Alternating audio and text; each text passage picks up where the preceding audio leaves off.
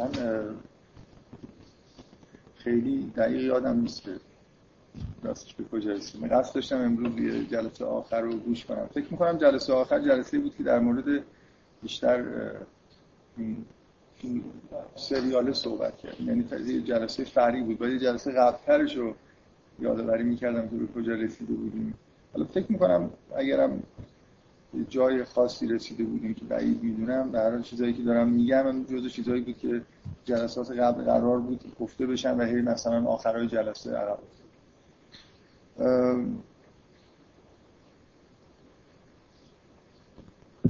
چیزی که قرار بود من یه بارم مثلا دو سه جلسه مونده به آخر آخر جلسه گفتم این که از همون اولین جلسه فکر می‌کنم موضوع رو مطرح کردم که یکی از چیزهایی که تو این سوره هست حالا از یه جهاتی ممکنه جنبه فرعی داشته باشه یعنی با اون مضمون اصلی سوره خیلی نزدیک نباشه ولی جزء مزامین فرعی مهم سوره است. اونم در واقع یه مقایسه در تو در واقع یک سوم اول داستان زکریا و تولد یحیی بعد داستان مریم و تولد مسیح. در واقع مسئله تولد انسان اصلا خودش موضوعیت بود. یعنی اگر دو سوم بعدی داستان رو بذاریم کنار و حتی از اینکه ماجرای اصلی این قسمت اول تولد مسیحه. یعنی تولدی انسان خیلی خیلی خاصه این رو هم بذاریم کنار. خود مسئله تولد انسان اینجا موضوعیت داره. من اگه بخوام توضیح بدم که چرا اینجوری فکر می‌کنم برای خاطر اینه که یه مقدار جزئیات مربوط به تولد توی این دوتا قسمت بیشتر از اونه که بخوایم فرض بکنیم که فقط مثلا مربوط به مسائلی که گفته میشه مربوط به مثلا تولد اشخاص خاصه. یعنی هم همین کلیتی داره و همین که به یه جزئیاتی اشاره میشه که لزومی نداره. مثلا شما اگه بخواید در مورد تولد مثلا مسیح بحث بکنید مثلا فرض کنید اشاره به بعضی از حالاتی که برای مریم پیش میاد یا مثلا ذکر و مناجات اولیه زکریا به نظر میاد ضروری نیست دیگه. یه جوری خود این مسئله متولد شدن انسان به نظر میاد به هر حال با یه نگاه اینجا داره مطرح میشه. به اضافه این که من از همون اولین جلسه تاکید کردم روی اینکه این قسمت اول از دو قطعه مربوط زکریا و مریم تشکیل شده. در واقع هر دوتاشون این خاصیت دارن که دوتا ما شاهد دو تا تولد هستیم هر دو تا موجودی که متولد میشن موجودات مقدسی هستن. و به نظر میاد این تعمد وجود داره که تولد اول انگار به طور خالص به زکریا نسبت داده بشه و تولد دوم مریم.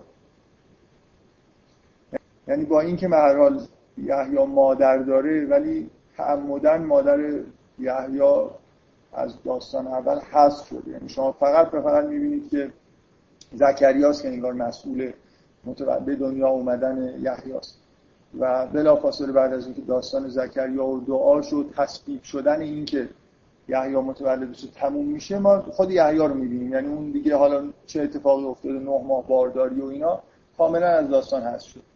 یعنی به نظر میاد فقط زکریاست که نقش اصلی رو داره و روش داره تاکید میشه. اون برم که می‌بینید مریم دیگه اصلا شخص خاصی نیست. مریم به تنهایی مسیح رو داره به دنیا میاد و اگه اینجوری نگاه کنید خود به خود این دو تا داستان در کنار هم دیگه یه جور شباهت ها و تفاوت هایی دارن که اشاره هایی هست در واقع به نقش پدر و مادر در متولد شدن کودک. که دیگه حالا از این جنبه که نگاه می‌کنید واقعا مهم نیست که کودک ها کی هستن. اگه قبول بکنید که اینجا یه اشاره کلی در واقع داره میشه به مسئله تولد نقش پدر و مادر در متولد شدن کودک به نوعی در واقع حالا اینکه این کودک ها افراد مقدسی هستن و میشه موقتا از ذهن خودش دور کنه و اینجوری در واقع به این ماجرا نگاه بکنم در عین حالی که میگم مطمئنا اینجا مسئله تولد مسیح به عنوان مسئله خیلی خیلی خاصه. با اهمیت تاریخی مطرحه. ولی با وجود این از اون لایه به اصطلاح کلی داستان هم نمیشه صرف نظر کرد. یه نکته ای که به نظر من خیلی واضحه که آدمو به این مقایسه میکشونه. یعنی اینجوری نگاه کردن به این دو داستان رو در واقع انگار بر آدم اجباری می‌کنه اینه که روال در واقع داستانی که داره نقل میشه اینقدر گاهی شباهت های لفظی داره. با هم دیگه. گاهی تفاوت های واضح داره. شما محال بتونید این دو داستان کنار هم بخونید و یه جوری اینا رو با هم مقایسه نکنید. مثلا هر دوتا با الفاظ مشابه می‌پرسن که مثلا چطور یه همچین کاری اتفاق میفته جوابایی که بهشون داده میشه از طرف ملائکه یه جوری یک سال تقریبا. و مثلا یه شباهت خیلی راز آمیزی که وجود داره قطع کلام در هر دوتا یعنی هر دوتا که کارشون رو انجام میدن تکلم نمی‌کنن. هرچند به نظر می‌رسه عامل تکلم نکردن متفاوته. ولی نمیشه این چیزها رو دید و داستان رو با هم مقایسه نکرد. یعنی به نوعی آدم کشیده میشه به سمت اینکه این دو قطعه رو اصلا با هم مقایسه بکنه. بنابراین یه مضمونی که به نظر من مضمون فرعی حساب میشه ولی اهمیت داره از یه جهاتی توی یک سوم اول این سوره مسئله تولده و تفکیک کردن نقش مرد و زن توی تولده. یه همچین مضمونی برای به نظر من اینجا هست که خوبه بهش دقت بکنید. بنابراین موقتا میشه باز مسائل تاریخی و مسئله تولد مسیح مسئله به پایان رسیدن سلسله انبیاء آل یعقوب. مسائل مهمی هستن که در واقع همین قطعه اول شروع میشه و تا قطعه یک سوم بعدی هم همینجور ادامه داره. در, در واقع مسئله فطرت انبیا و بعد مجددا ظاهر شدن ظاهر شدن انبیا در جای دیگه در نسل اسماعیل اینا چیزایی که تو این سوره روش در واقع داره با به طور خیلی پررنگی تاکید میشه. موقتا این چیزا رو بذاریم کنار. فقط انگار داریم نگاه می‌کنیم به اینکه تولد چجوری اتفاق میفته و آدم ها در واقع مرد و زن هر کدوم چجوری نقش بازی می‌کنن در تولد. حالا حتی اگه این مضمونایی که الان گفتم هم به این شکل اینکه مسئله تولد رو این مسئله محوری بگیریم و خیلی بهش کاری نداشته باشیم یعنی اصلا در موردش بحث نکنیم صرف مقایسه کردن این دو تا قطعه با هم دیگه نه تنها مجازه ضروریه دیگه. من می‌خوام از اول همینطور تفاوتی که توی رفتار زکریا و مریم هست و صحبت هایی که میشه و نحوه در واقع متولد شدن یا و مسیح و یه خود بیشتر بررسی من یه سوالی مطرح کردم یه بار همینجوری گفتم فکر بکنید اونم این بود که اگر اون حرفایی که توی دو سه جلسه روش تاکید کردم که به نوعی دیدگاه دینی نسبت به جهان همیشه اینطوریه که ما وقایع رو معنیدار می‌بینیم و برای اموری که توی دنیا به طور ظاهری میگذره همیشه یه نوع معانی سمبولیک مثل رویا قائل هستیم. ولی نه دقیقا با مکانیسم رویا بشه مثلا به وقایع جهان نگاه کرد ولی به هر حال همه وقایع معنی دارن. و بعد یه سوالی مطرح کردم که یه تفاوت خیلی عمده وجود داره اونم اینه که رویاها خصوصی هن. بنابراین وقتی که من یه رویایی می‌بینم و تعبیر سمبولیک می‌کنم مثلا یه آدمی در رویای من ظاهر میشه خب این خصوصیه. بنابراین من می‌تونم بگم اون آدم برای من یه همچین سمبولیه ولی وقتی یه واقعی در جهان اتفاق میفته که چندین آدم درش در واقع شرکت دارن حالا دیگه کی برای کی چه معنای سمبولیکی داره؟ دقت می‌کنید؟ یعنی من نمی‌تونم بگم که این رویداد خصوصی برای منه و بعد معنیش بکنم برای خودم. بنابراین یه جوری اینجا یه سوالی هست که باید در واقع یه جوری بهش فکر کرد. حالا من نمی‌دونم الان دست نداشتم سوال جواب بدم ولی یه چیزی که می‌خوام بگم در واقع به این سوال مربوط. من می‌خوام یه از یه حالتی بحث بکنم که یه, یه نحوه تعبیر به اصطلاح بگم تعبیر متوسطی از توحید که خیلی تعبیر جالبی نیست و باید یه جوری اصلاح بشه. اونم اینه که توحید یه نفر می‌تونه اینجوری تعبیر بکنه. برای خودش. که هر اتفاقی که برای من میفته تو این دنیا به نوعی سر و کار من فقط با خداوند. اگه کسی مثلا به من بدی می‌کنه من نمی‌تونم بگم که این همه مثل تمام موجودات این دنیا فرستاده های خدا هستن کارگزارهای خدا هستن. هر اتفاقی که برای من میفته من طرف مقابلم خداست. اگه کار خوب بکنم به من خوبی می‌رسه. اگه کار بد بکنم به این بدیهایی می‌رسه.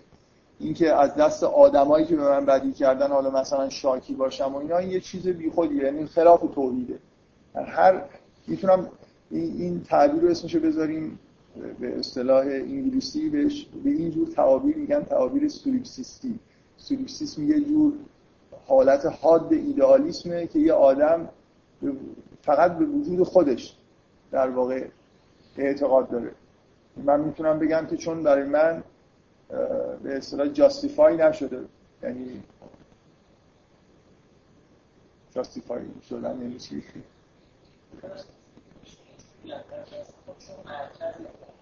نه نه نه نه اصلا مسئله شناختی. مثلا اینی که من به وجود خودم دسترسی دارم مطمئنم. در حالی که تمام حواس من خطا می‌کنم من نمی‌تونم مطمئن بشم شما وجود دارید. مثلا ایدئالیسم ایدئالیسم اینه که در یه حالت مثلا نه چندان حادش اینکه انسان ها وجود دارن این عالم خارجی که ما می‌بینیم اینا چیزای واقعی نیست. مثلا یه تعبیر ایدئالیستی از جهان اینه که خداوند مستقیما این تصاویر رو در ذهن ما داره ایجاد می‌کنه. این چیزی که واقعا وجود داره ذهن ها انسان ها هستن و ذهن ها این عالم در واقع مثل خواب و خیاله. اینجوری نیست که چیز مستقلی وجود داشته باشه.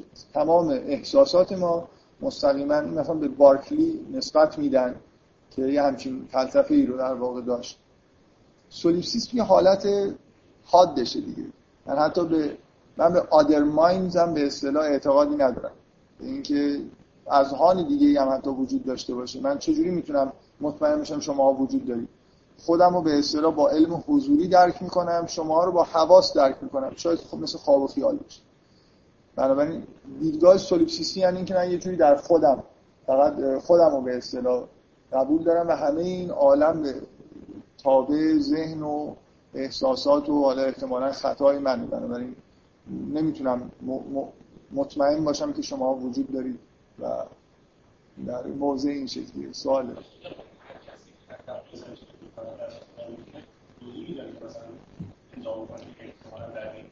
نه من میگم که این شبیه شباهت داره اینجور. آره شباهت داره به تعبیرهای سولیپسیستی میگم مثلا یه اسمی بخوایم براش بذاریم یه جور توحید سولیپسیستیه یعنی من منم و خداوند در عالم. و اینجوری به اصطلاح دارم به دنیا نگاه می‌کنم. تمام اگه خوبی بهم می‌رسه از خداست بدی بهم می‌رسه مثلا تعبیر توحیدیش اینه که از خودمه. بدی ها از منه خوبی ها از خداست. ولی دیگران نه اینکه کسی که همچین دیدگاهی نسبت به جهان داره وجود دیگران قبول نداره. دیگران مهم نیستن. تو شما می‌تونید هم فرض بکنید که اصلا وجود دارن. نه مهم نیستن. اگه کاری می‌کنن به خواست خدا دارن می‌کنن. مثل اسباب هستن که خیری رو از طرف خداوند و میرسونن. و در واقع این این میگم که جور توحید متوسط دیگه. ایراد خیلی اساسی در واقع وجود داره. اینکه که من تعبیرم این باشه از توحید که انگار فقط منم و خدا. این توحید واقعی اینه که این منم مثل بقیه چیز بشه محو بشه. یعنی این جور نگاه کردن به جهان که من موندم و مثلا خدا مثلا یه جوری من با خداوند تنها هستم این هنوز به آدم مثلا اینجوری از معرفتی به توحید رسیده ولی واقعیت اینه که دیدگاهش نسبت به جهان یه ایراد خیلی اساسی داره دیگه. هنوز داره از اون به اصطلاح زاویه دید شخصی خودش به جهان نگاه می‌کنه. و همین که اصلا همین عبارت که منم و خدا این خودش مشخصه که ایراد خیلی اساسی داره. با بله؟ خیلی متوسطه. چرا؟ نه یعنی نه اینکه من می‌خوام بگم یه جور میشه باهاش توحید عملی داشت. ولی از به نوعی در واقع هنوز اون خودخوا... خودی در واقع از بین نرفته دیگه. واقعیت اینه. یعنی یعنی من که توی موقعیت قرار می‌گیرم بذار اینجوری بهتون بگم.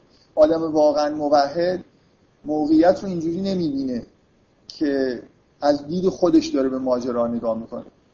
دید خودش هم یه چیزی مثل که از یه زاویه بالا خودش رو هم تو اون جمع به عنوان یه موجود داره می‌بینه.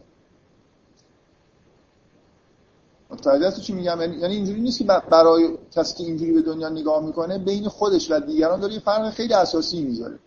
چرا؟ هر کسی همه آدما می‌تونن همینجوری به دنیا نگاه کنن و همه دارن اشتباه می‌کنن. دیدگاه درست توحیدی اینه که انگار از بالا نگاه کنی. اصلا گاهی فراموش بکنی که تو کدوم یکیشون هستی. اون وقایعی که در جهان اتفاق میفته رو از دریچه چشم خودت نگاه نکنی. واقعی این جواب اینه که چجوری چه فرقی بین رویا و واقعیت هست. وقایع جهان از دید من و از دید دیگری نداره. اگه از خودم جدا بشم مثل اینکه فکر کنم همیشه دارم از, از, از اون دیدی نگاه بکنم به دنیا که خدا نه نه نه هیچ فرق نمی‌کنه. من می‌دونم شما منظورت چیه. از لحاظ عملی همه چیز درست در میاد. ولی اینجا یه مشکل خیلی عمده ای وجود داره. اونم اینه که من توی این سیستم نگاه کردن به دنیا با دیگران تفاوت دارم. هر کسی که اینجوری نگاه می‌کنه بین خودش با دیگران داره تمایز قائل میشه. دقت می‌کنی؟ یعنی موقتا مثل, مثل اینکه تو اونجوری که دیگران رو به عنوان اسباب نگاه می‌کنی خودتو نگاه نمی‌کنی. تو یه موجودی هستی که داره یه وقایعی برات اتفاق میفته خوبی بدی یه حساب کتابهایی برای خودت داری که برای دیگران نداری. دیدگاه توحیدی واقعی اینه که همه چیز از دیدگاه خدا ببینی. وقتی در این موقعیتی قرار می‌گیری اون موقعیت رو از اون, از اون اونجوری که خداوند می‌بینه ببینید اونجوری اگه بهش نگاه بکنی دیگه تو دیگری رو نمی‌دونم. حالا یه می‌بینی که این آدم به این آدم بدی کرد.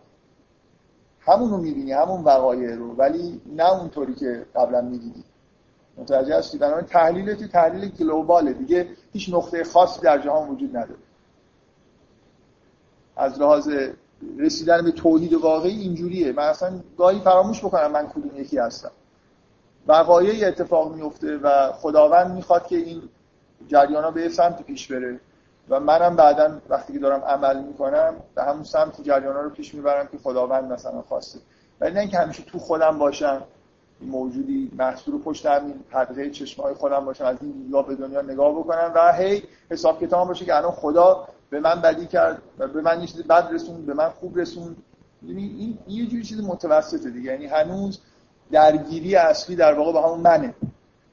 من من خوشحال شدم من نمی‌دونم مثلا الان این کاری که کردم خوب بود بد بود این اتفاقی که افتاد. در حالی که واقعیت در جهان اینجوری نیست. یعنی در این در اومدن از خود و اینجوری نگاه نکردن این خیلی خیلی نکته مهمیه.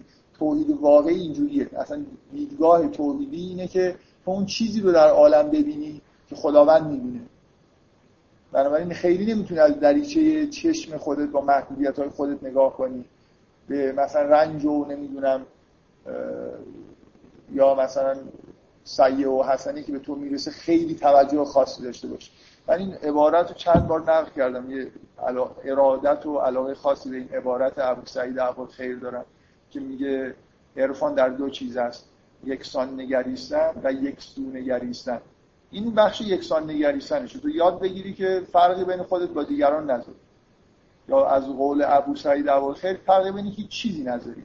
هیچ کدوم مخلوقات نه فقط انسان ها همه مخلوقات خداوند هستن و در یه موقعیت یکسانی قرار دارن. حالا تو این یکی هستی اون اون یکیه. خیلی به اصطلاح درگیر این کسرت شدن در واقع مخالف با عرفان.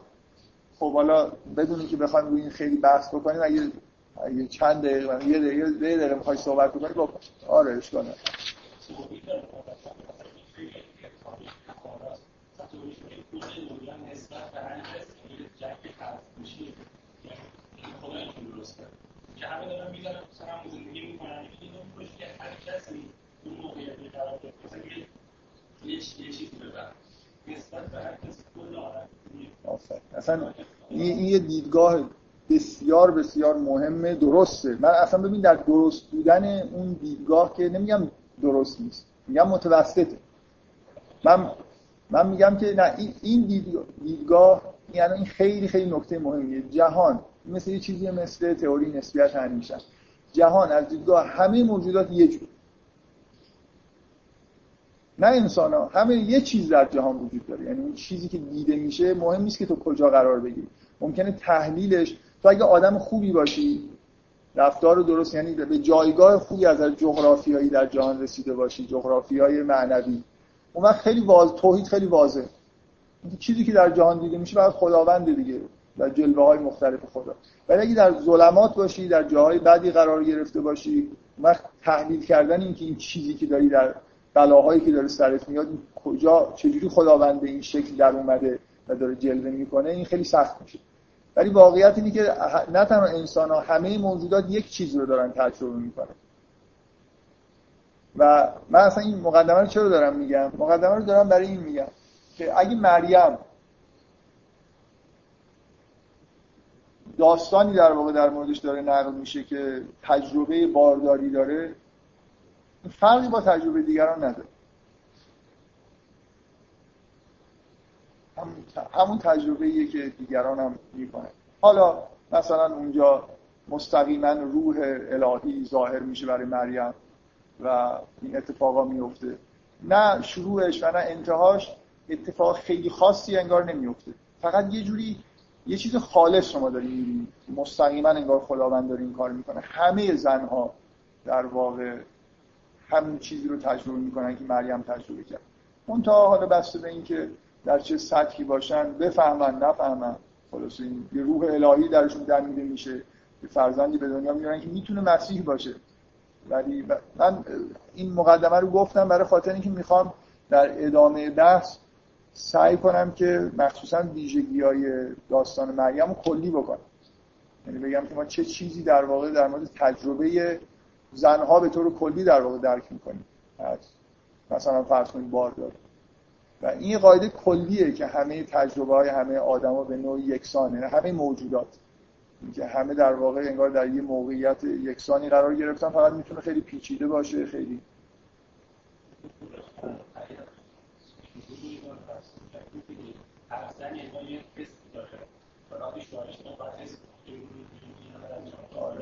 من من به این موضوع در واقع اونجا یه اشاره یک دقیقه ای کردم دارم ولی جاش اینجاست دیگه.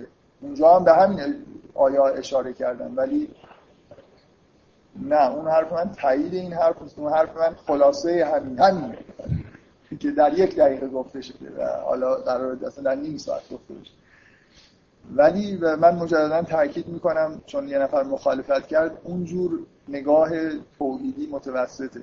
اینکه منم و خدا. خوبش اینه که تو هم نباشی.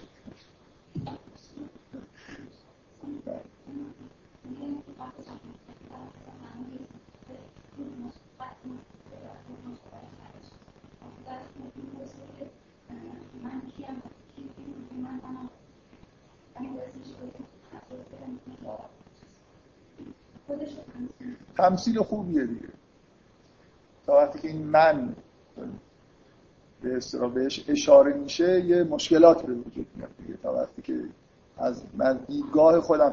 وقتی یه منافع خاصی مثلا برای خودم قائلم اون عنصر یه عنصری در انسان هست عنصر عقل که هیچ ربطی به من و تو این حرفا نداره.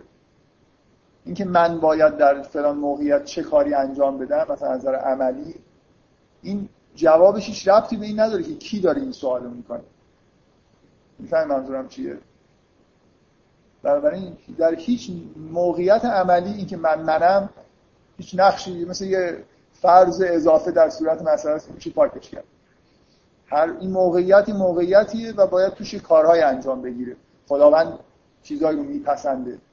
یوسف باید مثلا صبر کنه. اینکه حالا یعنی منم داستانو میشنوم مثل یه داستانو برای من تعریف کنن و از من بپرسن که ایکس شخصیت ایکس اینجا چی کار باید بکنه؟ بهترین کاری که می‌تونه بکنه چیه؟ از هر کی بپرسی هر موقعیتی خلاصه یه راه حل بهترین وجود داره و هیچ ربطی به این نداره این سوال از x بپرسی از y بپرسی. تو اگه به اینجا رسیده باشی دنیا رو اینجوری نگاه کنی. موقعیت هم که تو خودت توش قرار می‌گیری منافع شخصی برای خودت قائل باشی. یعنی چون دیدی دیگه اصلا کلا اینکه مشکلات بشر اینه. صورت مسئله ای که برای دیگران خیلی بدیهیه که تو الان چیکار باید بکنی وقتی برای خودت پیش میاد نمی‌فهمی. اگه قبلا یه نفر دیگه باید در اون مورد مشورت کرده باشه یعنی صورت مسئله به دنیا اینجوری شده اینجوری شده من چیکار باید بکنم؟ خیلی بدیهی بهش میگه خب باید این کارو بکنی. ولی وقتی برای خودت پیش میاد او حالا مثلا خیلی پیچیده است.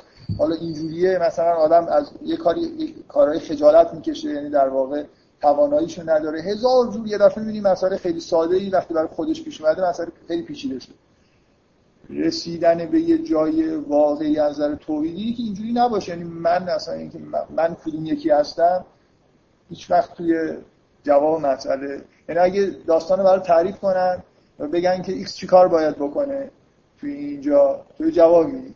بعد اگه بگن ایکس تویی حالا جواب عوض میشه. نباید بشه دیگه. عقل یه عنصر بین المللیه و جهانیه که جواب این مسئله رو به ما میده. و صورت مسئله هم اصلا مهم نیست که تو کدومی که از این شخصیت های صورت مسئله هستی. بنابراین من و خدا نداره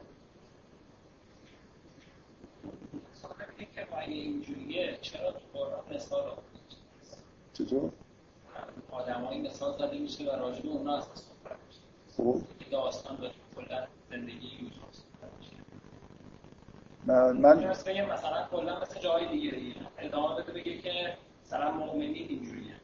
یا خب. محسنین مثلا من فقط به جوابتو نمی‌خوام بدم. می‌خوام خیلی با سراحت بگم که ارتباطی به این حرفی ما داریم می‌زنیم نداره. این ایده که آیا بهتره که برای مثلا تاثیرگذاری روی مخاطب کلی بحث بکنیم یا با جزئی بکنیم یا مثلا اسم ببریم شخصیت سازی بکنیم. اینکه کدوم بیشتر تاثیر می‌ذاره یا نمی‌ذاره این ربطی به این بحث من نداره. من بحث بحث تقریبا فلسفی و خیلی خیلی کلیه. ربطی به اینکه مثلا داستان ها رو چجوری باید نقل بکنیم تا مردم وارد چیز بشن. اینا تمام این موجوداتی که در قرآن متن میشن دقیقا همون موجوداتی هستن که وصل شدن به همون عقل کلی و دیگه یوسف همون کارهایی رو می‌کنه که خدا می‌خواد. هیچ چیز شخصی نداره. حالا نمی‌دونم برادراش بهش بد کردن خوشش نمیاد از برادراش نمی‌دونم دلش برای پدرش تنگ شده. نباید برگرده بر نمیگرد اونجا باید این حرفو بزنه باید این کار رو بکنه می‌کنه.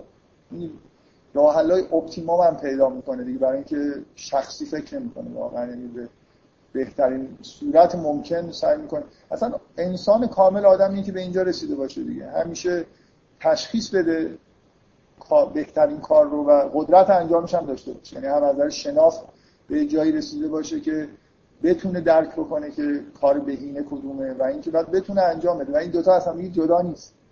موضوع اینه که وقتی تو موجود ضعیفی هستی که نمی‌تونی بعضی کار رو انجام بدی نمی‌تونی راه رو ببینی. این واقعا خیلی نکته مهمیه به نظر من که قدرت انجام کار توی پیدا کردن راه خیلی موثره. یعنی شما من چقدر آدما با شما تا حال مشورت کردن. من خیلی وقتا شگفت زده میشم از اینکه چرا یه آدمی راه حل خیلی ساده ای رو نمی‌بینه. برای اینکه تواناییشو نداره اون راه انجام بده. اصلا این بار از تو ذهنش طرف اون راه نمیره. خیلی واضحه دیگه. باید این کار انجام بشه. ولی طرف به دلیل محضورهایی که مثلا داره توانایی انجام کارو نداره آخرین چیزی که به ذهنش می‌رسه اینه که این کار مثلا انجام بگذاریم بفرمایید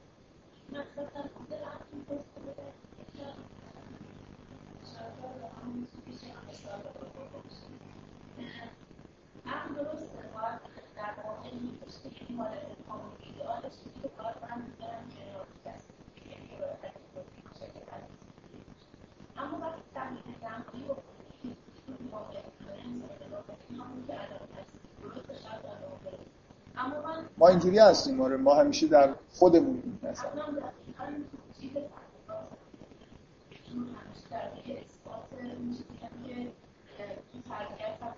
نه اون ما ما ما به چیزی که میگیم عقل این نیست. یعنی ما اون چیزی که شما میگید یه آمیزه ای از مثلا عقل و منطق و به اضافه مثلا یه مجموع گزاره هایی که ممکنه گزاره های غلطی باشن. مثل اینکه من یه صورت مسئله غلط بدم و بعد با منطق بتونم به حال گزاره رو ترکیب کنم. جو... نه عقل در واقع یه عنصر همگانیه که در واقع اگه موقعیت تو موقعیت های شما بتونید تعریف درست براش انجام بدی اونم جواب درست به شما میده. اینکه الان چی کار باید انجام بده. ولی اینکه همه ما در واقع به عقل به اون معنای واقعی کردن اولا وصل نیستیم. به اضافه اینکه عقل صرفا منطق نیست آخه.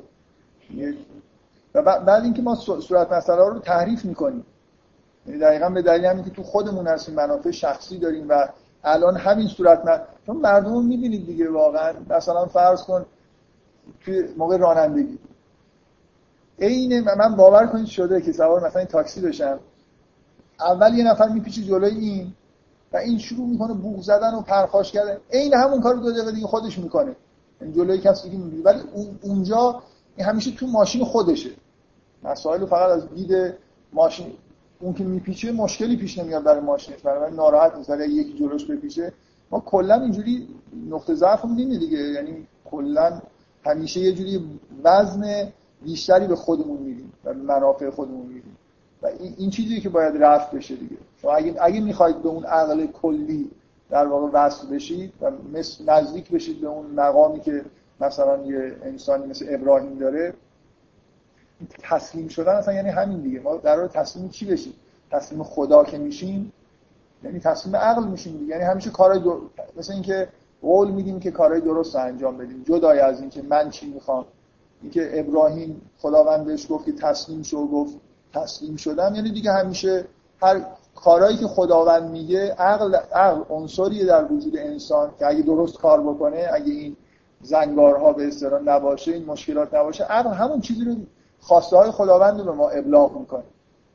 این روایت معروف که العقل و ما عبد به الرحمن. شما چجوری می‌خواید بندگی بکنید؟ ولی ببینید که عقلتون بهتون چی میگه ولی حالا این واژه عقل. آفرین. واژه عقل در فرهنگ ما متاسفانه نزدیک شده مثلا به یه چیزی مثل منطق. مثلا میگن علوم عقلی. در حالی که عقل توی قرآن یه آمیزه ای از احساس درست داشتن و منطقی فکر کردن همه ایناست. یعنی یه عنصر من قبلا این حرف رو دادم دوباره هم میگم. عقل یه بخش مردانه داره که اگزیجره شده تو فرهنگ ما قسمت منطقی و اینا و اون قسمت هایی که مربوط به عواطفه. در واقع شامل تطبیقی از چیزای منطق و عاطفه درست داشتن عاطفه هم درست و غلط داره اینجوری نیست که. فقط گزاره ها درسته شما در این موقعیتی باید یه احساسی داشته باشید یه احساسی نداشته باشید و اینا در واقع همه دیگه. و به اون تعبیر تعبیر متوسطی از توحیدی که حالا در از هیچی بهتره ولی قرار نیست که من و خدا تنهایی در دنیا زندگی یعنی احساس تنهایی کردن با خدا یه جوریه دیگه به هر حال. من نمی‌خوام بگم که بعد غلطه. می‌خوام بگم که یه چیز ورای این وجود داره دیگه. اصلا توجه نکردن به خود که این چیزیه که آدم باید بهش برسه. و اون مثلا اینکه رویا فرقش با واقعیت چی هم همینجوری حل میشه. شما واقعیت رو وقتی می‌خواید تعبیر سمبولیک بکنید واقعه رو باید انگار از اون بالا نگاه کنید نه دید خودتون رویاست که من از دید خودم یه واقعی رو می‌بینم و افراد ممکنه سمبولیک باشن ولی در عالمی همچین تعبیرهایی کاملا غلط از آب در بگذاریم. بفرمایید.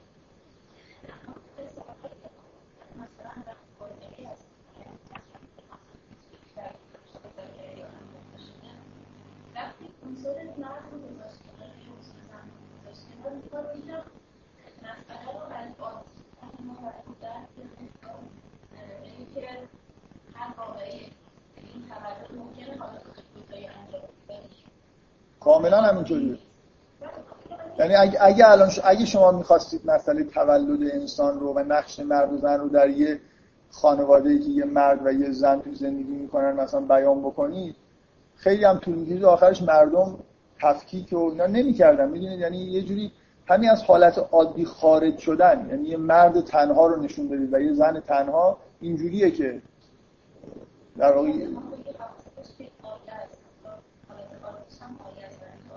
اصلا چیز عادی در مورد تولد وجود نداره.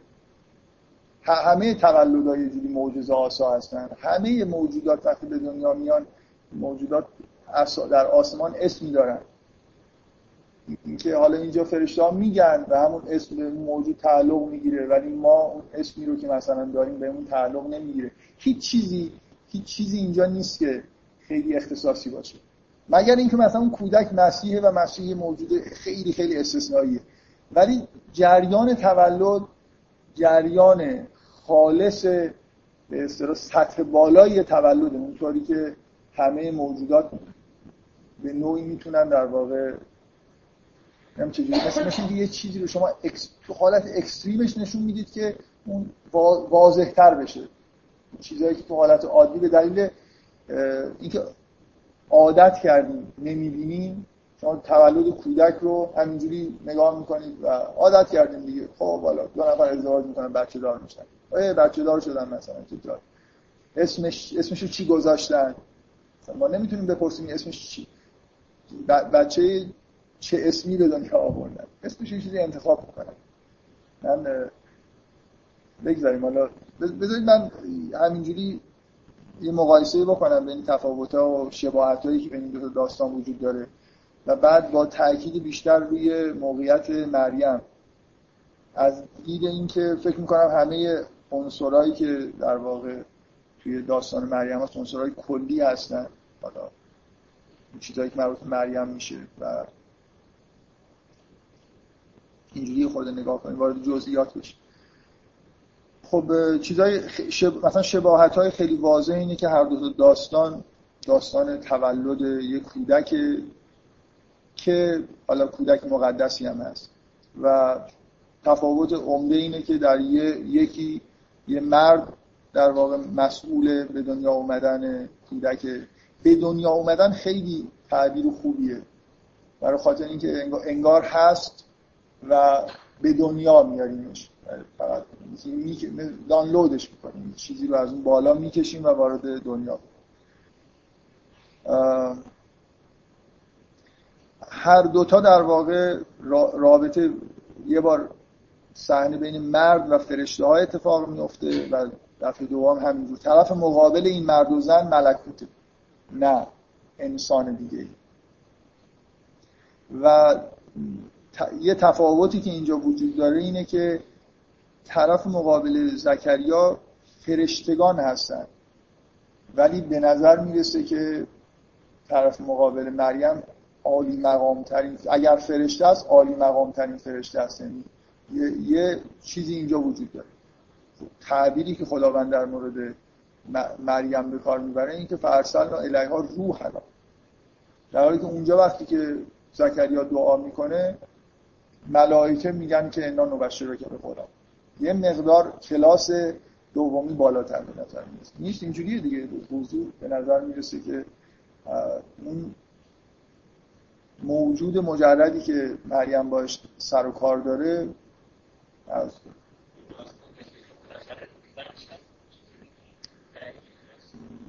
ولی ببینید ببینید داستان طوری نقل میشه که کار تموم میشه. یعنی یحیی قطعی میشه که داره به دنیا میاد. و نه اینکه زن زکریا نقش نداره نقش طبیعی خودش رو ایفا می‌کنه ولی واقعا یحیی رو انگار زکریا داره به دنیا میاد با دعا کردن.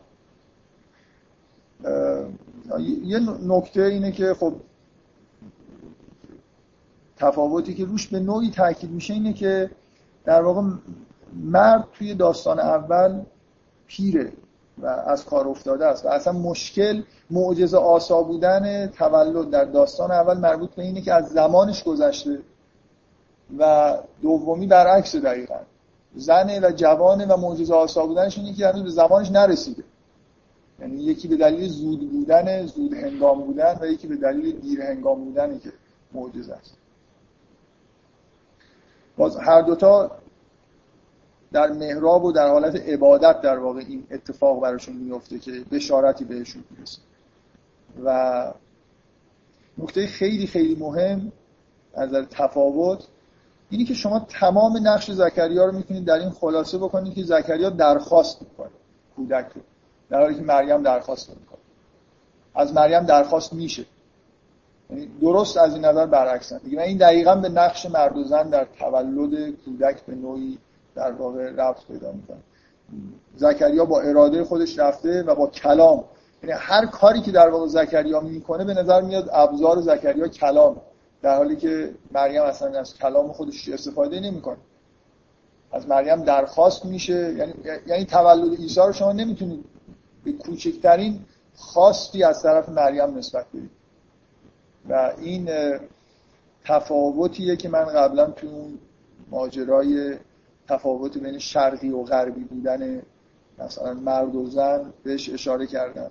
که مرد با کلام در واقع یه جوری مرد خواست, خواست هایی داره نیازهایی داره تبدیلشون می‌کنه به خواست و خواستش رو تبدیل می‌کنه به کلام.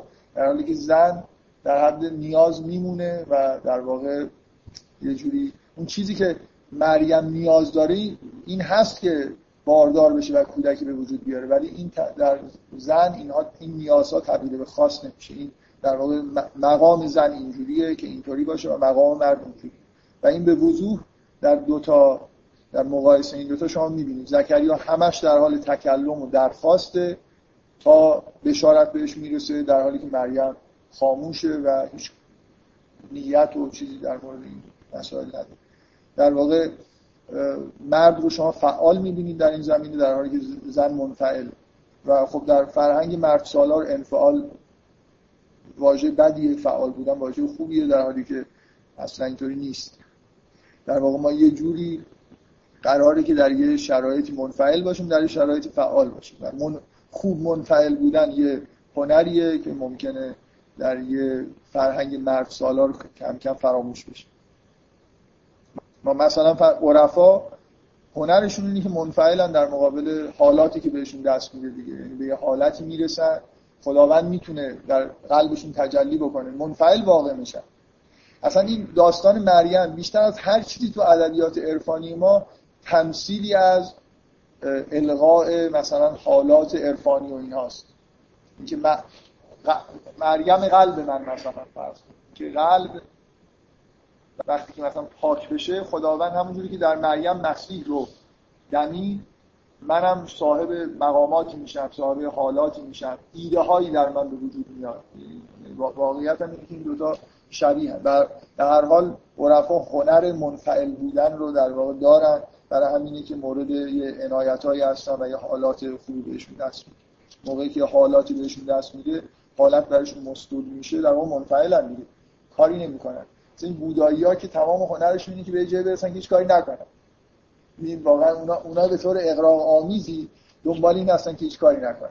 یعنی از حالت فعالیت به حالت انفعال در واقع در بیان. و فکر می‌کنن که اینجوری به حقیقت می‌رسن. و بیرا هم نمیدن.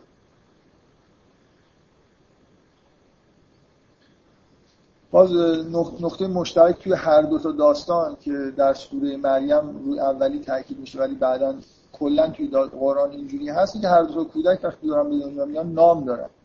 به حضرت مریم هم قبلا نام مسیح گفته شده منتها نه تو سوره مریم. سوال جوابایی که می‌کنن تقریبا مشابه جوابای مش... سوالای مشابه می‌کنن جوابای تقریبا مشابه می‌گیرن که حالا من در مورد مقایسش خیلی تأکیدی ندارم. یه تفاوت اینه که مرد بعد از اینکه بشارت بهش می‌رسه درخواست آیه می‌کنه نشانه می‌خواد در حالی که زن نشانه نمی‌خواد.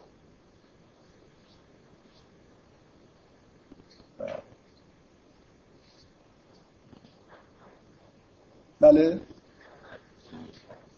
آره برای خاطر اینکه زن نیازی به وقتی که مسئله بارداری پیش میاد نیازی به آیه نداره ولی مرد یه جوری در واقع اینکه کی وقت بارداری همسرشون ایناست اونجا یه ابهامی وجود داره. یعنی برای چجوری بگم؟ مرد قرار انگار کاری انجام بده. وقتی که ازش می‌پرسه و قرار میشه بهش میگن که از همین همسر خود باردار میشی هنوز باید انگار فعالیتی انجام بده از نظر جسمانی. بنابراین احتیاج به یه نشانه هایی داره. در حالی که زن اینجوری نیست زن کاری قرار نیست بکنه که احتیاج به نشانه ای برای مثلا وقت عمل که چیکار بکنه. همه چیز در, در مورد مریم همه چیز تموم شده است. چه احتیاج به کاری نداره بنابراین احتیاج به نشانه هم نداره. ولی زکریا نیاز به نشانه داره بنابراین نشان می‌خواد. بفرمایید. که کی میگه؟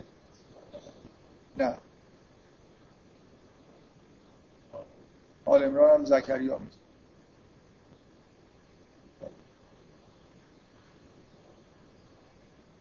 و در مورد مرد شما می‌بینید به اصطلاح یه مقدماتی طی میشه با همون ابراز درخواست و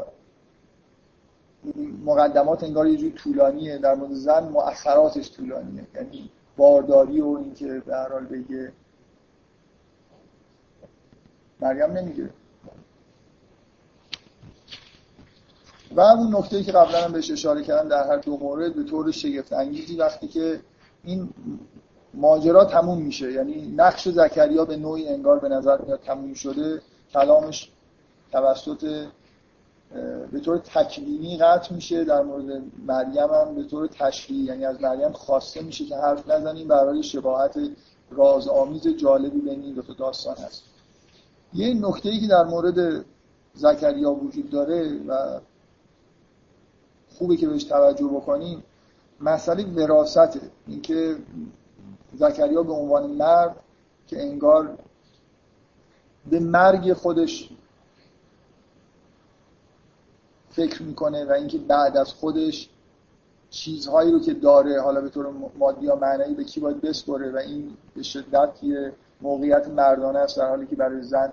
برای مرد همیشه چون همین الان هم حتی تو فرهنگ می‌بینید که بچه دار شدن یه جوری به معنای انگار وارث داشتن و چیزها رو بهش سپردن هست در حالی که در مورد زن خیلی خیلی انگیزه وراثت و اینا کم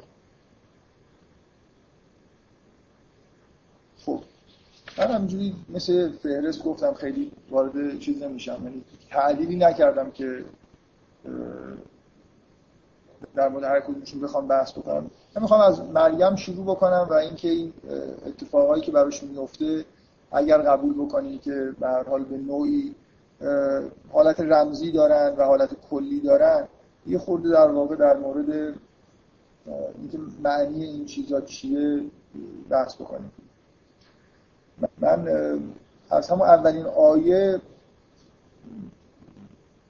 شروع بکنیم که حرف از اینه که میگه وسکر فی کتاب مریم از انتبذت من اهلها مکانا شرقی.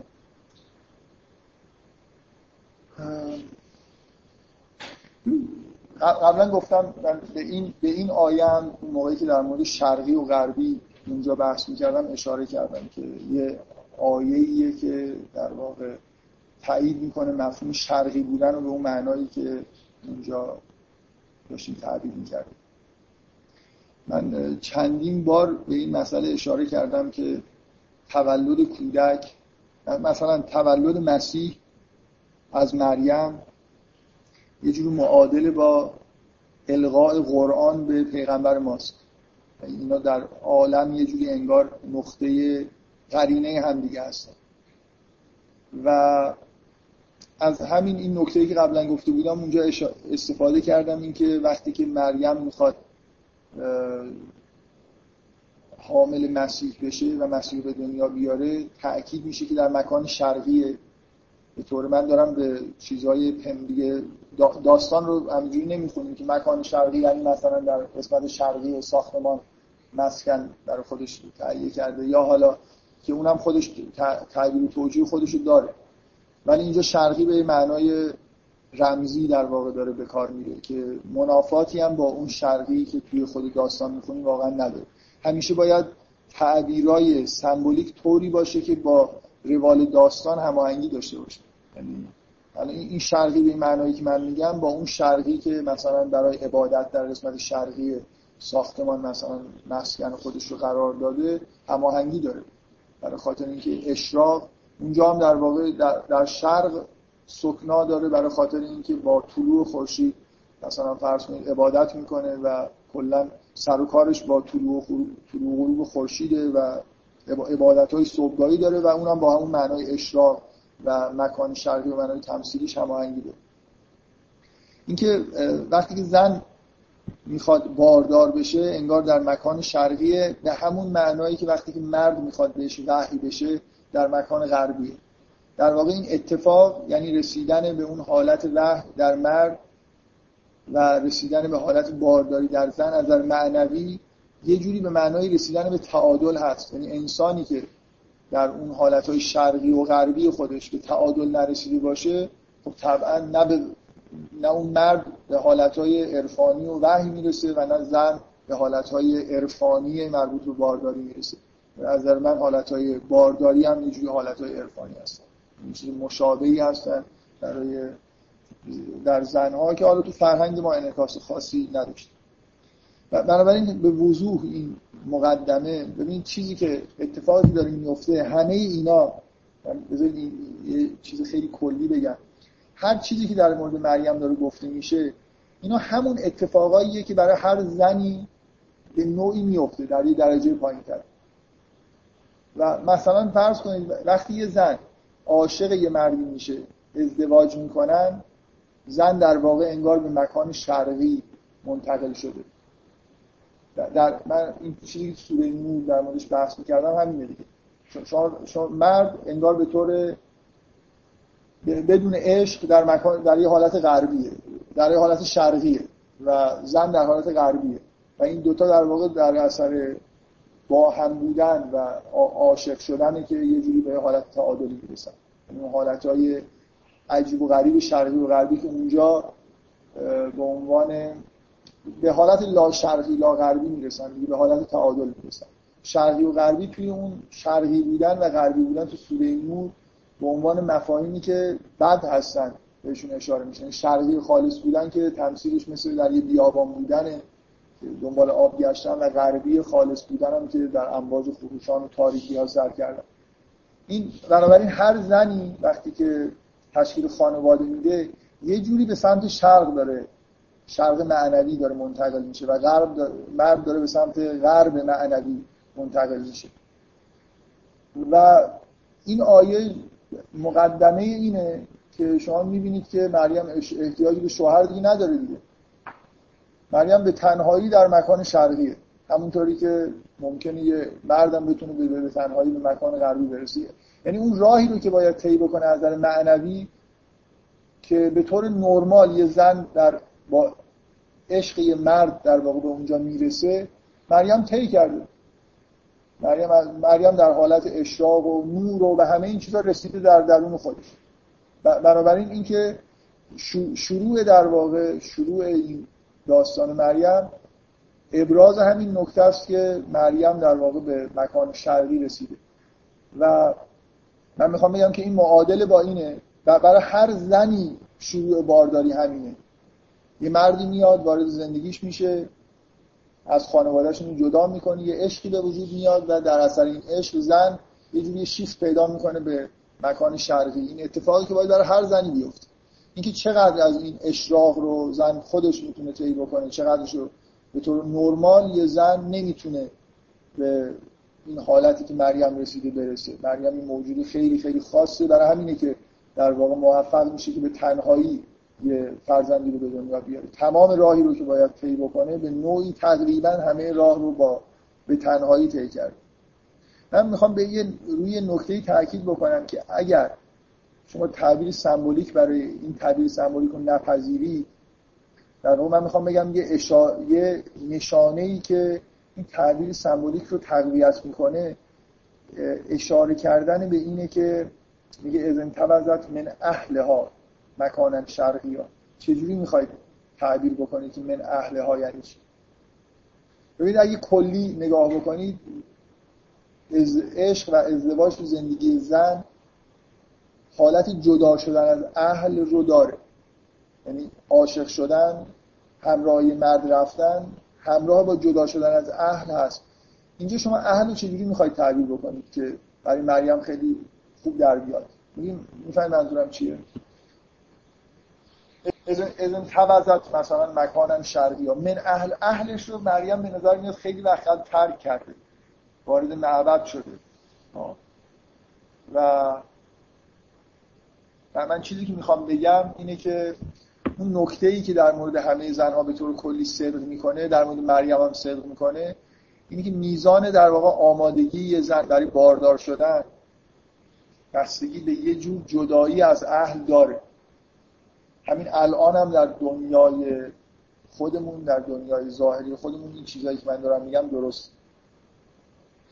این احساس جدایی برای زن پیش میاد در ازدواج کردن و به نوعی انگار این اشاره به اینه که این تقویت کننده اون حساییه که نهایتا منجر به بارداری میشه.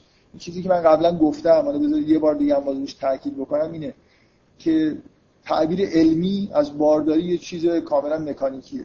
مثل اینکه یه عمل فیزیولوژیک انجام میشه و حالا به طور رندوم زن باردار میشه یا باردار نمیشه. یه, یه چیزی خیلی جالبه که همین از نظر علمی حالا مردم بپرسید اصلا این حرفا چیه؟ آمادگی برای بارد شرقی شدن اینا مقدمات بارداری نیست که مثلا همینطوری خب از واقع فیزیولوژی رندوم هم هست. مثلا بیشتر بستگی به این داره که تعداد چه می‌دونم سلول های جنسی مرد و زن چقدر باشه از این حرفا دیگه.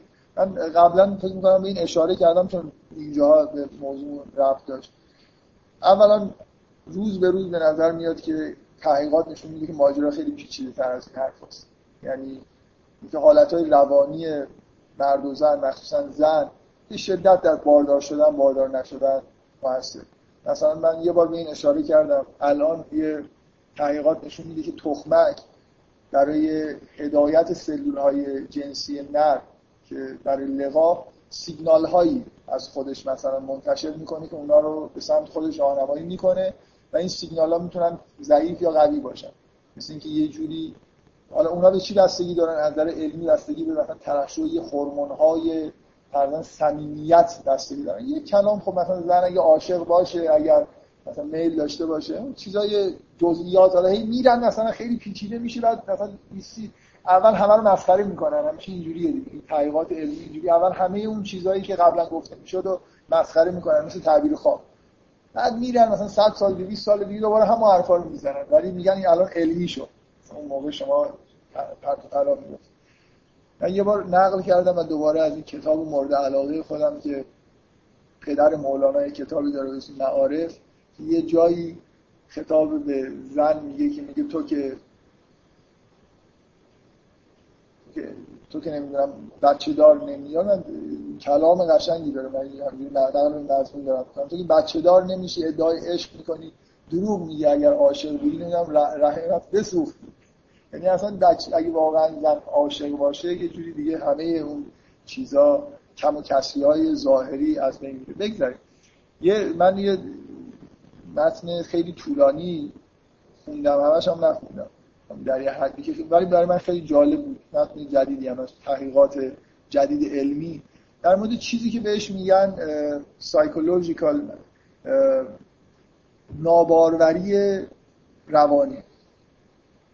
دسته از زنها وجود دارن که بارور نمیشن و هیچ عامل جسمانی هم براش وجود نداره. و این یه موضوعی تحقیقات در مورد اینکه از روانی چه شرایط روانی باعث میشه که زن باردار نشه. بنابراین علم به اینجا رسیده که در یه مجموعه شرایط روانی برای باردار شدن باردار نشدن در واقع وجود داره. من می‌خوام بگم که این چیزهایی که در مورد مریم می‌خونیم این فایده رو در واقع داره. جدای از این که داستان خاصی در مورد مریم داستانی در مورد تولد عیسی چیزی به طور کلی در مورد وضعیت زنها و مسئله بارداری اینجا داره گفته میشه. مثل اینکه مقدمات بارداری چیه حالت هایی که زن در بارداری در واقع باش مواجه میشه چیه. هر چیزی به نظر من اینجوری نگاه می‌کنم که هر عنصری که تو این داستان روش تاکید شده همه اینا به نوعی در واقع در همه زنها به طور کمول مثلا یه حالت ناخالصتر وجود داره. بنابراین این حس زنانه که مثلا در به طور افسانه ای در داستانهای آمیانه و اسطوره‌ای انگار یه دختر منتظر یه مردیه که با اسب سفید بیاد اینو ببره. یعنی انگار زن یه جوری در درون خودش این سرنوشت این که یه نفر بیاد و این رو از اهل خودش این انتباز از اهل رو در واقع این قسمتی از تکامل زنه. این دخترها به طور خیلی خیلی شدیدتری به خانواده خودشون چسبیدن. انگار لازمه که برای ادامه حیاتشون برای اینکه به کمال برسن یه نفر بیاد و بتونه در نه این رابطه رو قطع بکنه نه اینکه رابطه معنوی مثلا با خانواده قطع بشه. ولی یه چیزی شبیه همین که اینجا می‌بینی. زن نیاز داره به اینکه یه فاصله انگار بین خودش و خانوادهش بیفته و این رو در به طور طبیعی در همراهی با یه مرد پیدا می‌کنه. و اینجا در مورد مریم به دلیل اینکه اهلش خودشون مریم رو در واقع جدا کردن و درون معبد فرستادن. یعنی با نظری که مادر مریم کرد این اتفاق افتاده. و عبادت هم باعث شده که اون مسیر به اصطلاح شرقی شدن رو در واقع عشق به خدا جایگزین همه اون چیزهایی شده که زن رو می‌تونه به طور طبیعی از یه راه نرمال مثلا به حالت اشراق برسونه و یه روشنایی در وجودش به وجود بیاد اینا, اینا رو همه رو مریم طی کرده. ولی اینجوری نیست که اینا چیزای اختصاصی مریم. این است... تمام این واژه هایی که اینجا داره به کار برده میشه اصطلاحات به نوعی کلی هستن تا اینجا حالت اختصاصی و خالص شده. و اتخاذ حجاب و حس تنهایی اینا این چیزهایی که دارید می‌خونید اینجا اینا حالتهاییه که زنها به طور طبیعی در واقع انگار تجربه می‌کنن. و بعد تخذت من دون هم این دون هم در واقع باز برمیگرده به عهد. حجابا فرسلنا الیها روحن. در مورد همه زنها این ارسال روح هم به یه معنایی انجام میشه. روح خداوند در هیئت مثلا در روح خداوند در هر مردی وجود داره در هر انسانی وجود داره. بنابراین هر این عبارت من این چیزی که در سوره نور اشاره کردم در یه دقیقه این بود که این عبارت که این انی میگه انا رسول رب کلی احب لک غلاما زکیا. هر مردی می‌تونه اینو به همسر خودش بعد از نکاح بعد از اینکه اون مراحل من اونجا تاکیدم روی این بود که نکاح در واقع مقدماتیه که به جایی برسیم که مرد بتونه بگی من رسول خداوند هستم. سولیپسیستی که نگاه بکنی زن حق نداره خودش تسلیمی کسی غیر از خداوند بکنه.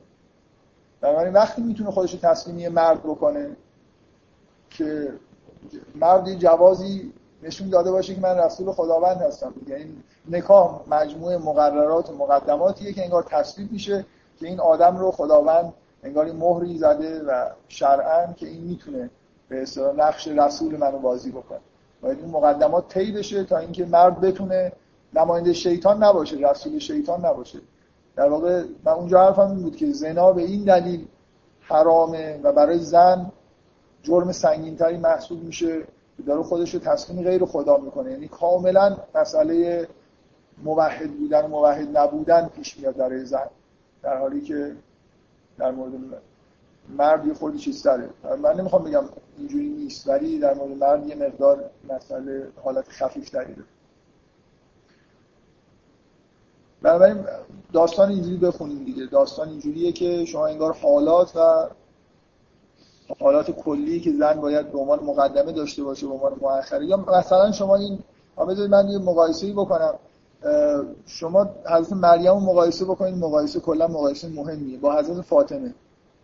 حضرت فاطمه هم حضرت علی خیلی با رسول خداوند که به اون شکل ظاهر شد خیلی فرق نمی‌کنه. من می‌خوام بگم یعنی ماجرای مثلا ظهور رسول خداوند برای حضرت مریم به یه معنایی برای هر زنی مثلا برای حضرت فاطمه که به طور واقعی اتفاق میفته حضرت علی هم همون همون حرف رو در واقع می‌زنه و واقعا به یه معنایی با نزدیک به همون چیزی که اینجا به عنوان روح خدا می‌بینیم و همه زن, زن هر چقدر مقامش بالاتر باشه اینجا این اتفاقا داره در واقع در اوج انجام می‌گیره به طور خالص و همه زنها در حدی در حال همین وضعیت رو داره. اشاره به این که فهملت و فنتوزت به این مکان قصیر از اون این از اون اینا اینا تجربه های بارداری زن هاست.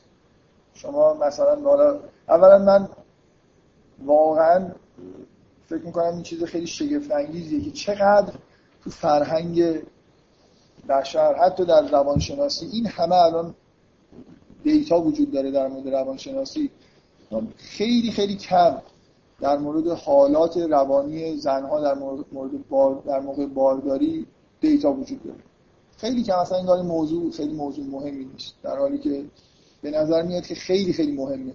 یعنی من, من همینجوری جست و گریخته توی کتابا این بر اون هیچ وقت تقریبا می‌تونم بگم یه کتاب یا یه مقاله خوبی در مورد این که اصلا اختصاص داشته باشه به اینکه مراحل مختلفه. مثلا همیشه حرف از این زده میشه که زنها نگرانی هایی دارن یا حالت های افسردگی به بعضی دست میده و اینا. یه چیزایی حالت های بیمارگونه ای که به وجود میاد یا مثلا یه بحثایی در مورد eating disorder یعنی اختلال خوردن در مورد زنها. آیا اونایی که eating disorder دارن مثلا یه جوری بهتر میشن بدتر میشن؟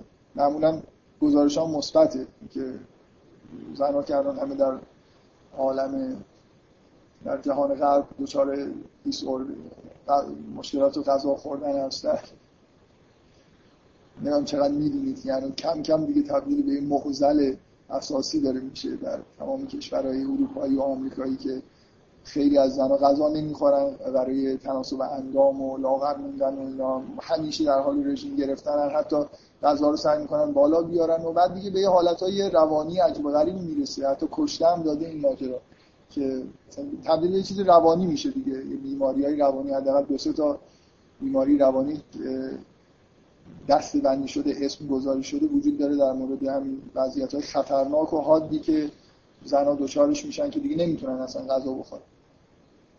و این معمولا گزارش مثبته که مثلا بارداری این تاثیرات رو کمتر می‌کنه. برای خاطر اینکه دیگه زن احساس می‌کنه که چاق شدنش در مورد بارداری مجازه دیگه. بنابراین نگرانی های خاص رو در مورد چاق بودن و چاق نبودن ایناش از دست میده. یکی از ویژگی های بارداری این دور افتادنه. ببینید من, من تمام این چیزهایی که اینجا هست میشه توجیه های خیلی ساده ای کرد. کم و بیش به نظر من که چرا اینا معنای کلی دارن؟ یعنی مثلا چرا؟ از نظر داستانی اینجوریه که مریم حالا به دلیل شاید خطری که کودک رو تهدید می‌کنه به جای دوری رفته. اینو داره میگه.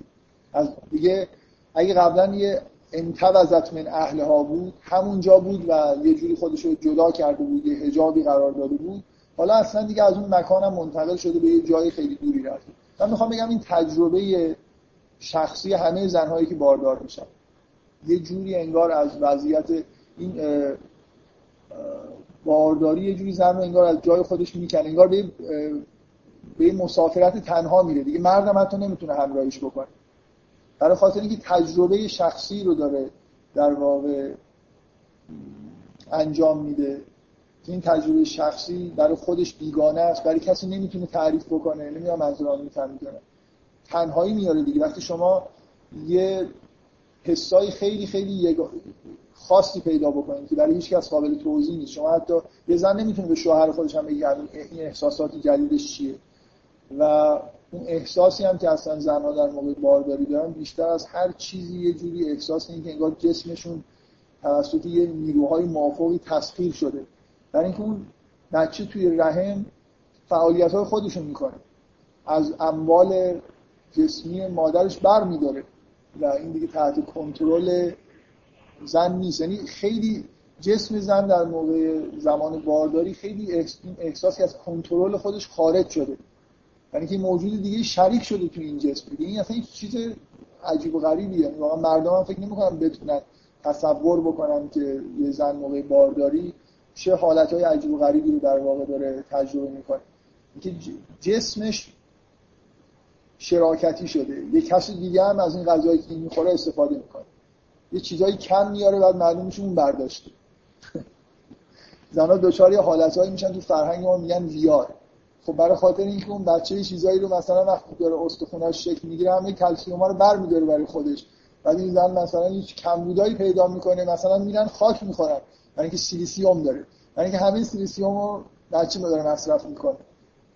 قدیما از این کارا می‌کردن. اتفاقا توی فرهنگ ما اینجوری بود که می‌گفتن جلوی زنا رو نگیرید موقع دیار بذارید که حتی هر چقدر کار تربت می‌خورن این کارهای عجیبی می‌کنن یه جوری میگن که مثلا بچه نیاز داره. برای نیاز بچه‌ش دارن این اصلا یه اتفاق عجیبیه دیگه. این اتفاق عجیب نتیجه روانیش اینه که زن به معنای واقعی کردن به مکان قصی در واقع فرستاده میشه. از حالت عادی در میاد. به یه جایی میره که یه جوری احساس تنهایی همراه هر چقدرم اطرافیان و همه بخوان دور بر زن باشن ولی باز می‌دونید که این جزو مهمترین توصیه های حالا روانشناسی جدید و روانشناسی قدیمی که زنان موقع بارداری تنها نذارید. به اندازه کافی مشکل دارن. اینکه دور برشون رو همیشه یک کسی مثلا باشه دور برشون یه جوری مثلا توی محیط خانواده باشن خیلی از روانی براشون مهمه من می‌خوام بگم مریم در واقع کاری که انگار داره می‌کنه اون حسایی که درش به وجود میاد اینا تحقق پیدا می‌کنن دیگه. به یه معنایی انگار حالا رفتن به همه کارهایی که در ظاهر مریم داره انجام میده منطبق به حالتهای روانی خودشه. برای همینه که این داستان یه جوری چیزهایی رو کشف می‌کنه در مورد حالت روانی زنها به طور کلی که در مورد عادی ممکنه وجود نداشته باشه. یعنی این به جای دور رفتن حالا درست توجیه داستانی دیگه داره ولی باز یه حالت کلی. و این نکته خیلی مهم که زنها به نظر میاد که هر چقدر که تکنولوژی پیشرفت می‌کنه ولی نگرانیاشون نسبت به وضع هم و اینکه من اینو یادم نمیاد واقعا تو چه متنی دیدم. اینکه وضع هم کردن برای زن با یه جور تجربه انگار ترس از مرگ و مواجه شدن با مرگ همراه. خب در قدیم مثلا اینقدر زنها سر زا می‌رفتن آمار بدی وجود داشت آدم می‌تونست بگه که خب این طرف مثلا به طور واقعی از مرگ میترسه. ولی به نظر میاد که این خیلی چیز نیست رفت شدنی نیست و من, من احساسم اینه که مثلا عمل وضع هم در حالی که موجود زیروحی در وجود زن هست به یه معنای خارج شدن روح از بدنه. مثل اینکه روح زن و روح اون کودک همزمان دارن زندگی می‌کنن. واقعا یه روحی داره از بدن خارج میشه. بنابراین اصلا وضع حمل کردن با احساس شبیه مردن همراه هست. یه خروج روح از بدن واقعا توش هست. بنابراین خیلی مهم نیست که شما بهداشت هم حالا رعایت بکنید. یعنی حالت روانی به نظر میاد که جزء حالتاییه که شاید یعنی با قطعیت نمیگم. ولی فکر می‌کنم در مورد حضرت مریم با توجه به اینکه این روحی که داره ازش جدا میشه خیلی از روح خودش هم شده بزرگتره فکر می‌کنم که این حرفی که مریم در مورد مردن می‌زنه که احساس مردن اصلا انگار بهش دست داده شاید حتی اون جمله به این معنا باشه که حس می‌کنه که داره میمیره و میگه متو قبل هازا مثل که الان دارم میمیرم اینکاش قبلا مرده بودم. حالا من نمی‌خوام بگم که معنی جمله لزوما همینه. ولی به هر حال سخن گفتن از مرگ در موقع زاییدن و این مقارنه احساس مرگ و آرزوی مرگ با زاییدن یه جوری فکر می‌کنم باز جزو نکته های کلیه. اینکه یه جوری باید جدا بکنیم. من نمی‌خوام بگم هر چی. یه بخشی از این داستان می‌تونه اینجوری توجیه بشه که این اختصاصیه به دلیل اینکه ایساست کودک. اینو فراموش نکنیم. ولی در عین حال خیلی جاها در واقع معنی های سمبولیک سمبولیکی که به وجود میاد حالت کلی داره. یا من قبلا یه اشاره به این کردم که این رفتن به سمت جزء نخله یعنی یه به نظر میاد تنه یه درخت خشک خرما. اینکه این به طور تمثیلی به چه چیزی داره اشاره می‌کنه من قبلا یه اشاره ای فکر می‌کنم توی کلاس کردم که توی کتابی که بهتون معرفی کردم کتاب مریم مادر کلمه. تاکید داره که این تمثیلی از وضعیت قوم بنی اسرائیل و آل یعقوبه که به خشکی رسیده و این مقارن شدن و نزدیک شدن مریم و ظاهر شدن این تنه درخت خشک در داستان به نوعی تداعی کننده اون خشک شدن جریان انبیاء مثلا بنی اسرائیل و این حرف هاست و بعد باردار شدن مجددش رو اشاره به این می‌گیره که با ظهور عیسی انگار اون درخت نبوت دوباره میوه میده. و من فکر می‌کنم که با به دلیل این تعبیری که دارم می‌کنم این مسئله هم باز نباید به قوم نسبت داد باز باید به حالات درونی خود مریم نسبت داد و اینجوری به نظر من معنی دارتره و بازم اینجوری معنی کلی داره. یعنی شما هر چقدر که یه زن به انتهای دوره بارداری نزدیک میشه انگار همه منابع حیاتیش کم کم توسط اون کودک مصرف شده. و مخصوصا حالا به دلایلی که بعدا بیشتر شرح میدم در مورد باردار شدن به حضرت عیسی این قطعا یه وضعیت فوق العاده ای داشته. یعنی در واقع این جزء نخله درخت خشک خرما تمثیل وجود خود مریمه که دیگه انگار به خشکی کامل رسیده. داره میمیره. اصلا دیگه یه حالت فوق العاده ای رسیده از نظر ضعف و قوای جسمانی و شور حیات و اینا که همش انگار یه جوری در واقع در بارداری منتقل شده به عیسی.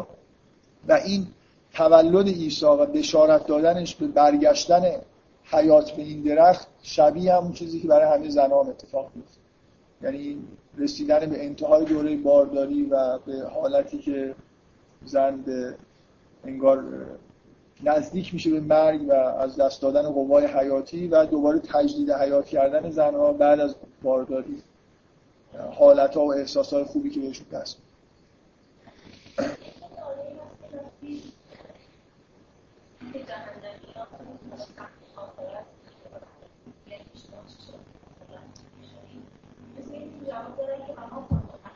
و کننا نفوز و مع خائزین و کننا. و میگن که ما با خائزین خوز می‌کردیم نفوز و مع خائزین خب؟ می‌خواید بگید که معنی خوز چیه؟ خب این معنی خوز چیه؟ نفوز چند بار تو قرآن این واژه به صورت مخاز یه بار اومده ولی به صورت خوز نخوز و یا مثلا خائزین یا یخوزون. مثلا میگه که کسانی که یخوزون فی آیات حتی میگه که اگه دفت یه جایی دیدید اینا یخوزون فی آیاتنا میگه شما ترک بکنید حتی یخوزو فی حدیث غیره. که تا اینکه به یه حدیث دیگه مشغول بشن. خوز معنیش چیه؟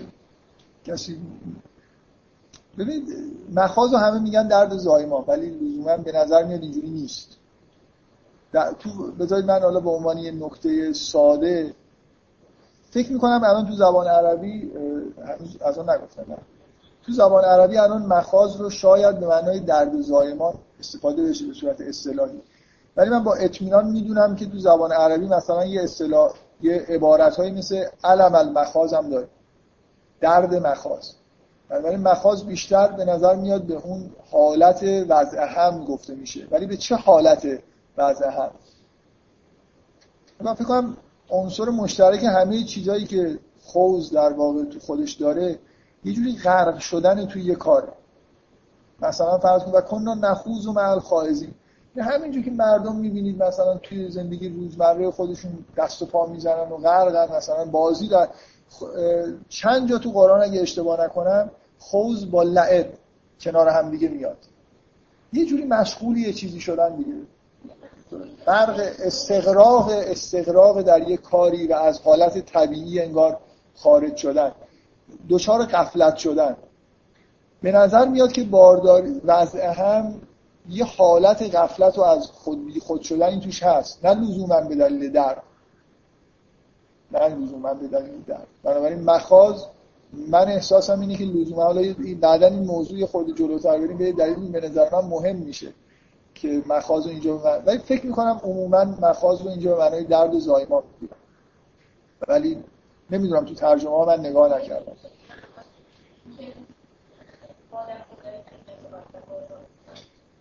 آره ولی ولی من اصلا هیچ جوری توی واژه خوز اثری از معنی درد نمی‌بینم. در هیچ جای قرآن. حالت حالت مخاز من اون دفعه که در مورد اون حرف صحبت می‌کردم تاکیدم رو همین بود که مریم به حال خودش انگار نیست. مثل کسی که تو خواب داره صحبت می‌کنه. مخاز یه حالتیه که در موقع بارداری پیش میاد. ولی لزوما معنی درد توش نیست. من بعدا در مورد که مریم خلاص اینجا درد کشید یا نکشید قضاوت کردن در مورد اینکه اینجا درد وجود داشته یا نه به یه دلیل به نظر من مهم میشه. من حالا شما سوال کردید فکر می‌کنم که مهمه که معنی مخاز رو دقیق بفهم به نظر میاد هیچ جای قرآن خوز عنصری از درد کشیدن توش نیست و همه جا مشترکن یه جوری استقراق و مشغول شدن اکید به یه چیزی توش هست. از حالت طبیعی خارج شدن. یخوزون مثلا فی آیاتنا یا نخوز و مع الفائزین. آدم وقتی حرف می‌زنه گرم مثلا صحبت میشه یه جوری باز همراه با یه حالت غفلت هست.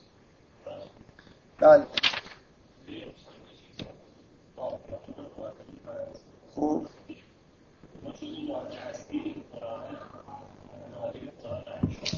خب.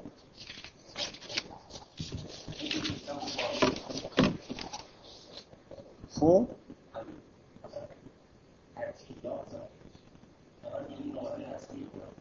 آها دارید از اول هم اینطوری می‌پرسید؟ نه.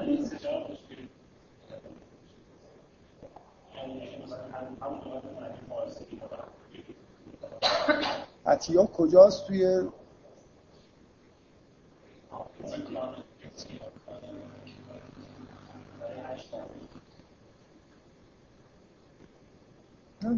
واژه خیلی خاصی که اینجا به کار رفته یعنی تقریبا فکر کنم هیچ جای دیگه قرآن نیومده باشه احتمالاً. مثل آره آره واقعا. من چیز خاصی در موردش ندارم بگم. یا فریا من فقط در مورد فریا یه لفظ خیلی خاصی که اینجا اومده گفتم که یه جوری معنی نوظهور بودن مثل یه کار زشت زشت بودنش کمتر چیزه. مثل مثل اصطلاحیه که ما توی فارسی میگیم نوبرش آوردیم مثلا. همچین حالتی داره. یه کار عجیبی کردی که تا حالا هیچ کس نکرد. خب بذار نزدیک اذان تموم بکنم. من جلسه آینده می‌خوام در مورد این موضوع قطع کلام زکریا و قطع کلام مریم می‌خوری صحبت بکنم و در مورد همین مسئله مریم یه چیزای ادامه میدم.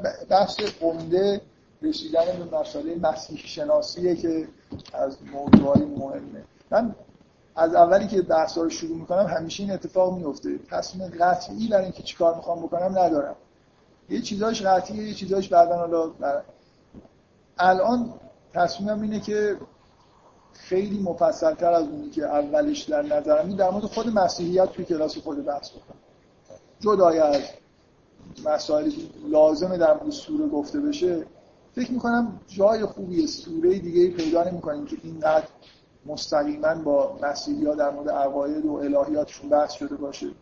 من مثلا نمی‌دونم چند جلسه ولی حداقل دو سه جلسه خالص ممکنه در مورد مسیحیت و شکل گرفتن این عقاید کم و بیش عجیب مسیحیت و اینکه مثلا فرزند خدا بودن عیسی بحث بکنم و با تاکید زیاد روی اینکه عقیده ای که قرآن در مورد مسیح در واقع ابراز می‌کنه چیه. فکر می‌کنم اینا شناختن مسیح جزء وظایف ماست. خیلی مهمه که به پیغمبرا رو بشناسیم. مخصوصا مسیح به عنوان پیغمبر خیلی خاص.